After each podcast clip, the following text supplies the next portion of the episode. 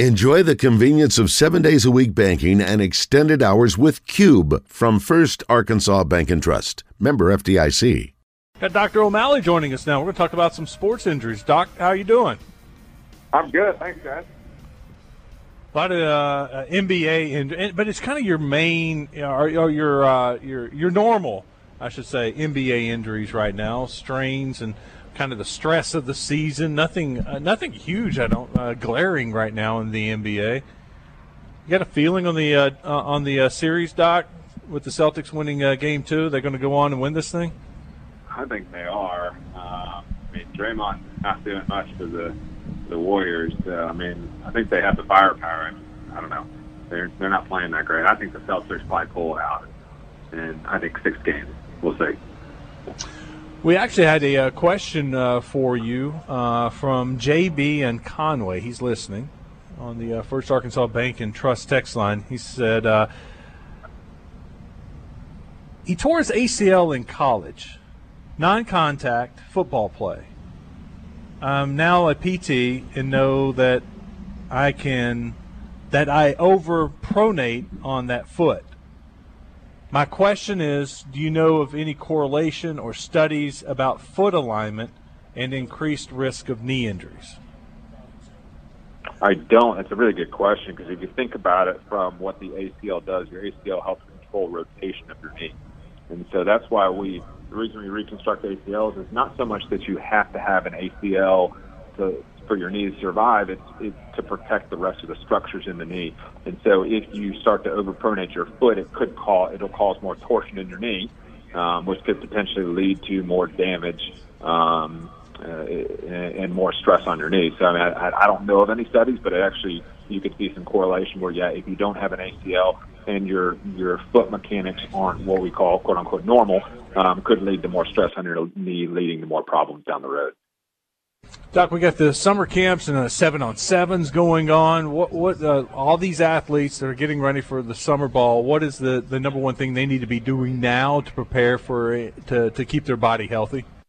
Yeah, one of the big things right now is it's been so nice outside and our weather's been pretty pretty mild. I, my concern with these guys is is next week when we may hit uh, triple digits um, and that they're not hydrated enough. So they really need to make sure they're staying hydrated um, and that and making sure they're consuming enough water before practice. Because the problem is we get a lot of these kids that get behind the eight ball from a hydration standpoint. It's hard to play catch up. So that's the first thing, and, and also staying hydrated protects and keeps you from getting strains and um, and, and muscle weakness. And so the more they stay hydrated with their electrolytes, um, that'll help them. And then really just making sure they have they're all in a good workout program for most of these schools.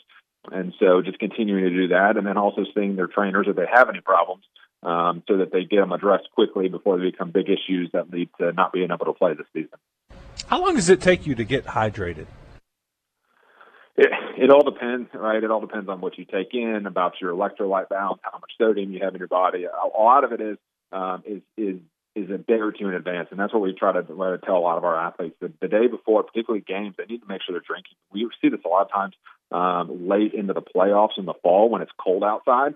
Is that you're outside, it's cold, it's like you don't really want to drink, and so they're not hydrated. And then we see as much cramping when it's really cold weather as we do in the the, the really hot weather, um, and it's just due to the fact that they're just not they don't they come into practice a little dehydrated because it's cold. I don't really want to drink anything and then then they really start sweating and losing all that fluid and causes them to start cramping.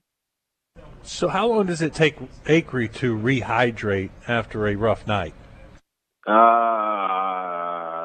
well, the question is, what is he rehydrating with? Is he rehydrating with uh, with water or something else? Uh, for him, it may take all day. He thinks hydrating uh, after a, a, rough night is a Bloody Mary. Uh, can we get a comment on that? no comment. is, is, water the best way, or is it a combination of water and Gatorade, or, just Gatorade? What What's the best way? Yeah, so Gatorade has a lot of sugar in it. Um, so really, a water and, and and some of these electrolyte supplements actually are really good. And you'll see these salt packets that these, um, particularly on the sidelines, will be giving athletes when they're cramping in games is important and making sure that they get the proper electrolytes too. It's not just it's not just uh, water. It's making sure you have the sodium uh, and the other nutrients that you need and electrolytes that you need to make sure because water by itself won't stay in the body. It needs to have electrolytes to keep the water in.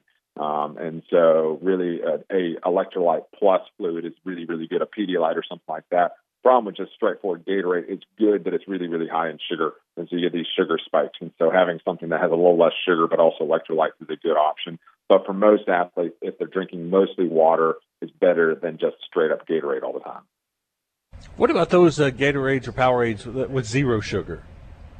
Yeah, I mean those uh, zero sugar. Some of them also now have some protein in them. I, I think they're they're reasonable. Um, I, I though really like just having just the the having a little bit of sugar in them because if you really are if you really are working on it needing the sugar um, there, there's a there's a benefit to that. I mean that's why Gatorade initially had sugar in it because your body needs the sugar, but the Gatorade has a lot of sugar in it, and so kind of the more mild versions of of uh, like the Pedialytes and those sort of that have a little less sugar in it is I think a better option than no sugar, but better and also better than the high high sugar Gatorade that are essentially just a a, a Coke without the carbonation.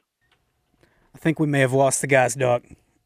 Can you? Did we lose them? I think we did. Um, I don't have any uh, injuries or anything like that, so uh, I guess that'll be the segment.